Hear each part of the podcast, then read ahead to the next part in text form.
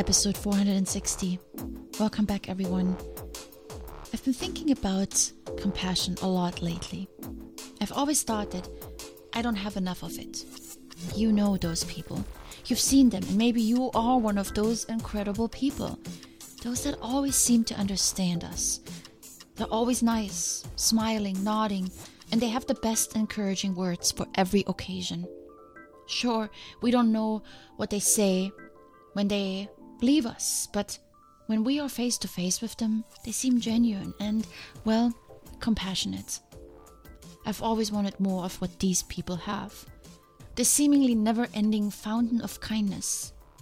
I can only access it when it involves a close friend or when the situation is dire. But with strangers, or even causes I cannot relate to, then it's harder for me. Somewhere I heard that compassion is caring. Caring to me is intimate. I can only care and be compassionate with people that I know and causes that matter to me. Really? I began to question myself.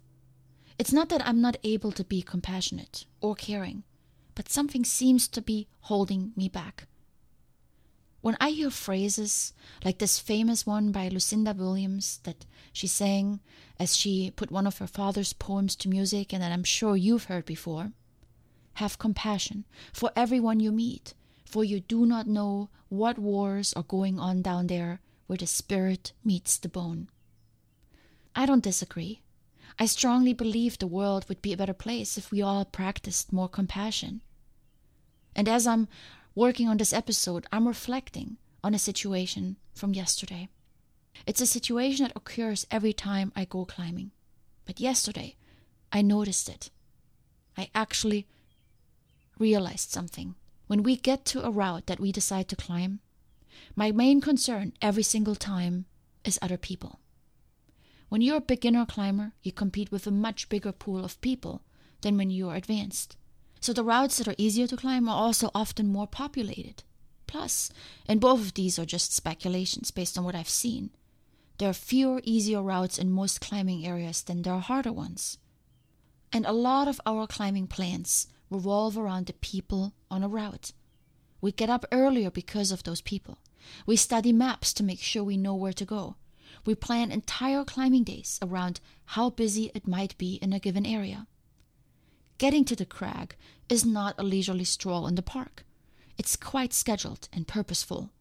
It's another step in the process of climbing that, if not executed properly, for example, if you get lost, which has happened, can affect the rest of the day.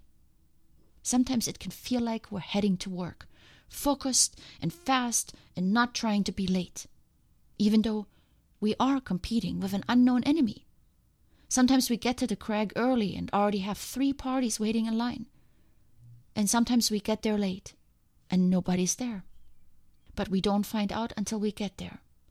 So I always feel pressure inside of me until I get to the climb. And when people are already there, or as it quite often happens, they arrive a few minutes after us, but they know exactly where the route is. So while we are still looking around, they are coming up behind us and start setting up. And they made it first.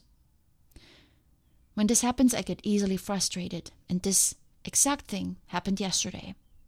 There was a couple that came right after us, a few minutes.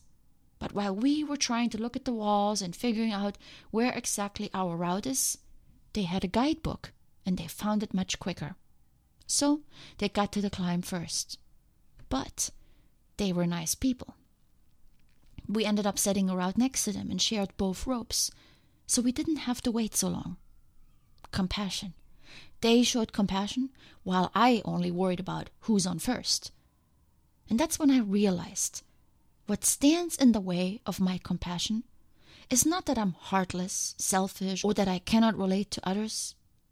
All I want is to get to my climb and not have to sit around and lose an hour, or get through the grocery checkout line as quickly as possible so I can go home. It's expectations. The expectations I have for the climb, on how the day should run, on timing and scheduling and everything else. Our expectations of how things should be are the biggest obstacle to extending this unconditional care towards others that Lucinda speaks about our expectations or our agenda. And it's not selfish to have a plan.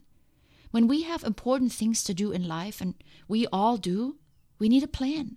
We need to prepare and schedule and be on point. And schedules come with expectations. When we get up an hour early so we can go to the office early and finish a project, we don't expect traffic or other delays. We expect to be first in the office with peace and quiet to work on our task. I think the more we prepare, the higher are our expectations that the things go the way that we hope. But the problem with expectations is that they make us a little blind to everything else. We are so focused on our objective, we cannot see other possible outcomes.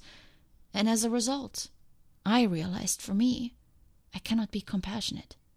Instead, I'm suspicious, I'm tense, and I'm also, and it pains me to even say it, indifferent. And when I read this quote from psychologist and artist Anne Truitt, I have to admit, I've fallen into this trap many times. Here's the quote. Unless we are very, very careful, we doom each other by holding on to images of one another based on preconceptions that are, in turn, based on indifferences to what is other than ourselves. Indifferences to what is other than ourselves. Our expectations or images we hold of what should be, and those then come along with preconceived notions of what others should behave like. It's a tricky little scenario I see in many areas of my life. Just because I got up an hour earlier to go to the office early doesn't mean there can't be already traffic on the road. Just because I worked extra long on a report for my boss doesn't mean he will actually find it useful. Expectations, I have discovered, stand in the way of compassion and caring. When I realized this yesterday after our first climb of the day, I shifted my thinking slightly. Instead of being upset at the people that got to the climb before us, and at us for not being properly prepared and knowing where the route is, I decided that for the rest of the day, I will go with the flow. I decided to just enjoy the day as it comes. Busy routes or not, delays or no delays, no expectation, just rolling with the flow. Now, I know this is easy when we are out on a Saturday without any deadlines and important appointments. So I know my experiment may not hold much value for you, but what if I told you that I did get to climb everything I wanted yesterday, even though there were people all over the place, people drinking beer, being loud, rude sometimes. But I didn't let it bother me. I was friendly with them. I even offered to share our rope with another group. I tried myself on compassion for the rest of the day, and I had a much better day because I was relaxed. I had compassion not just with them, but also with myself. Instead of adding pressure to my day, hoping for fewer people, an event that is completely outside of my control, I relaxed, which then allowed me to be more caring with the people I came across. And this is what we need to realize when it comes to compassion.